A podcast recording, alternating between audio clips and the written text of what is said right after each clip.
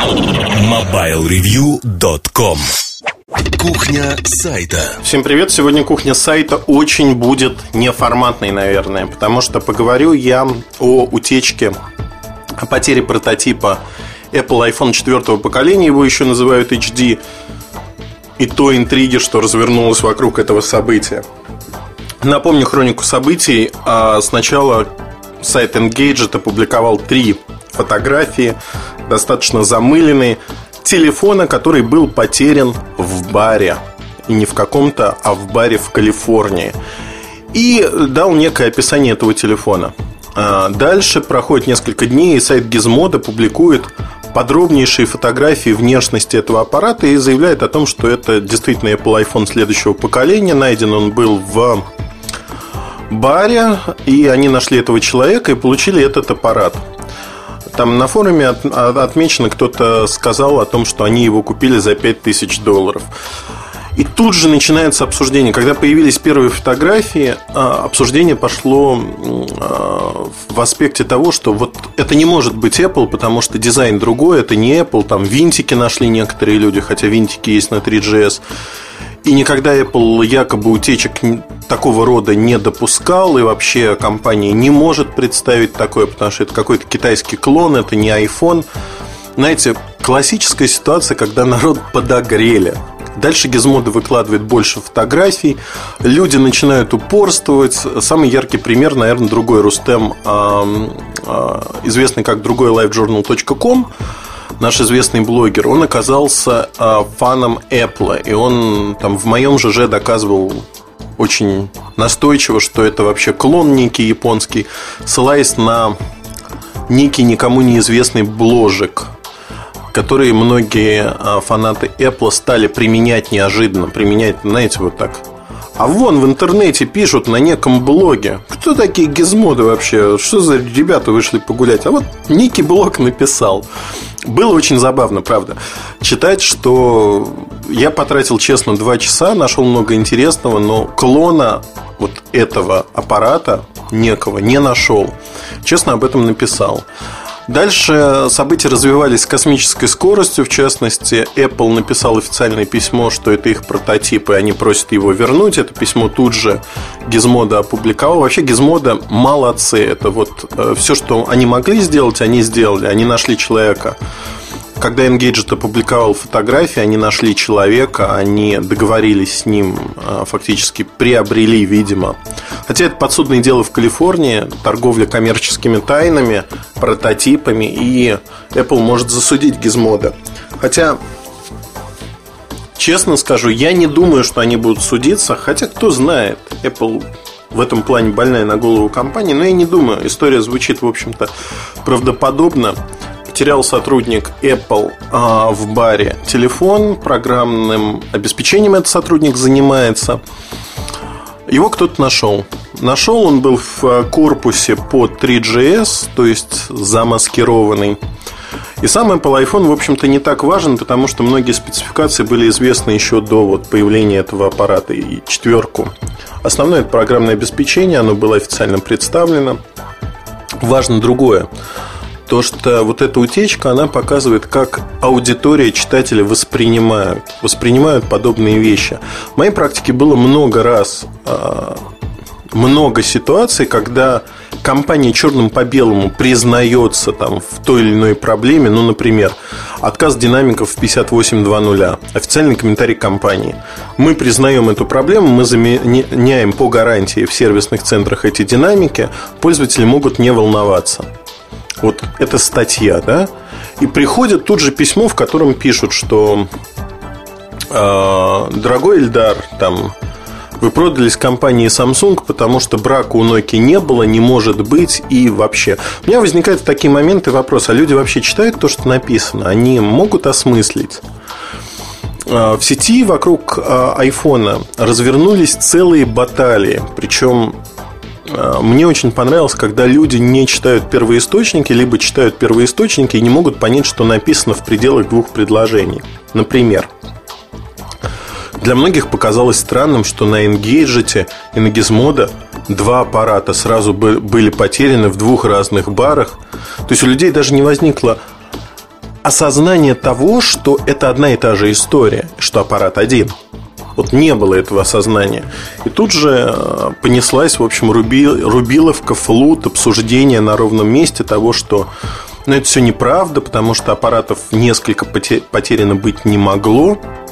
Вы знаете, ну, выглядит это все до крайности смешно. Я вот посмеялся от души. Другой момент, который меня действительно позабавил, то, что люди не могут читать. Люди не могут воспринимать информацию. Я общался со своими университетскими преподавателями. Они говорят про молодое поколение. Вот ребят, москвичей, кто пришел учиться, первый, второй курс, что они не умеют читать, они не умеют воспринимать информацию, которая написана. И вот это большая проблема. Огромная проблема. В частности, а информация, которая написана, она не воспринимается. Эта проблема существует везде, и вот утечка по айфону, она показала то, что люди свои верования, они отстаивают их с яростью неофитов, фанатов. И э, тут возникает когнитивный диссонанс, разрыв шаблона. Когда Apple подтвердил, что это их продукт, люди стали надеяться, что Apple не покажет его. Когда Apple покажет этот продукт, люди убедят себя, что это классный продукт, дизайн, и он им нравится. То есть им придется сломать себя в угоду любимой компании, любимой марки, в угоду своего кумира, которого они сотворили. Для журналиста и для человека, работающего в медиа, это очень наглядный пример того, что вне зависимости от того, что вы напишете, всегда будет активная часть аудитории, которая это просто не воспринимает, не принимает и считает, что все, что вы написали, это неправда в последней инстанции. Потому что вы не любите там компанию, человека и прочее, прочее.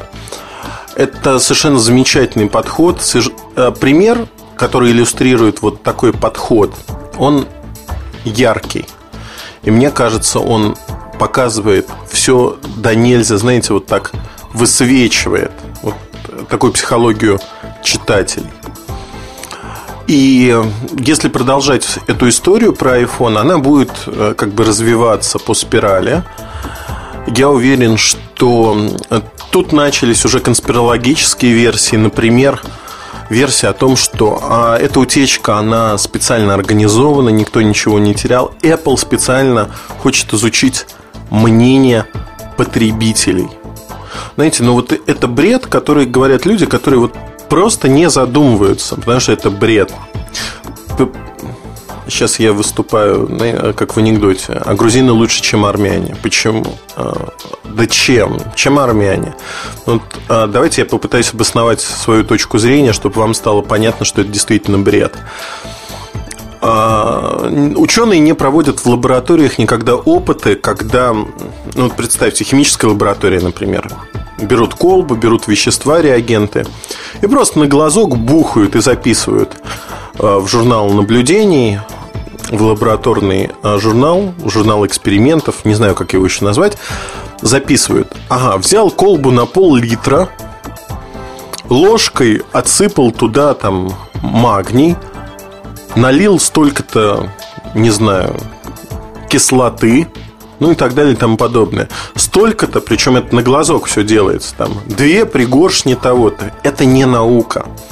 И когда а, проводят фокус-группы, четко представляют, а кто оценивает продукт. Кто этот человек, как он выглядит, во что он одевается, чем он пользуется, какой уровень его дохода. То есть соцдем так называемый. Надо четко представлять свою аудиторию и фокус-группу, что из себя представляет человек. В интернете человек пишет, что он ездит на Бентли, на самом деле он передвигается на метро или пешком. Ну и так далее и тому подобное. То есть оценка, которую делают люди в интернете для того или иного продукта, она нерелевантна и вообще не влияет никак на продажи. Подчеркну, я говорю сейчас об обсуждениях на форумах и тому подобных вещах. Вон про Sony Ericsson на форумах сколько всего пишут хорошего. Но эти люди не покупают этот Sony Ericsson. Они просто развлекаются, они участвуют в дискуссии, в полемике, подзуживают из чувства, знаете, противоположность. Ага, вот вы ругаете, а я сейчас похвалю, и мне будет интересно с вами пообщаться. При этом человек не имеет этого продукта и не собирается его даже покупать. Поэтому а, вот такая конспирологическая теория, что хотят изучить спрос, посмотреть, поменять дизайн, нет. Этот прототип уже находится в финальной стадии.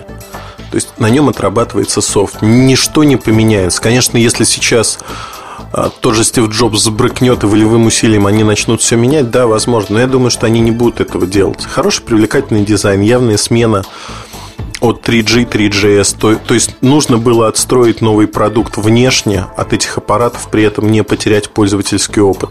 Это не, не так легко сделать, вот они это сделали. Поэтому не надо искать... Существует правило бритвы Акама. Не надо множить и плодить сущности. Самое простое объяснение, самое действенное – в данной ситуации самое простое объяснение то, что действительно аппарат потеряли.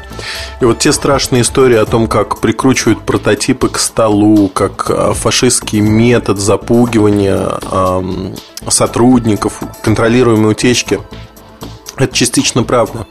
Но это не вся правда. Компания так или иначе запугивает в том числе своих сотрудников для того, чтобы они заранее боялись, боялись совершить ошибку.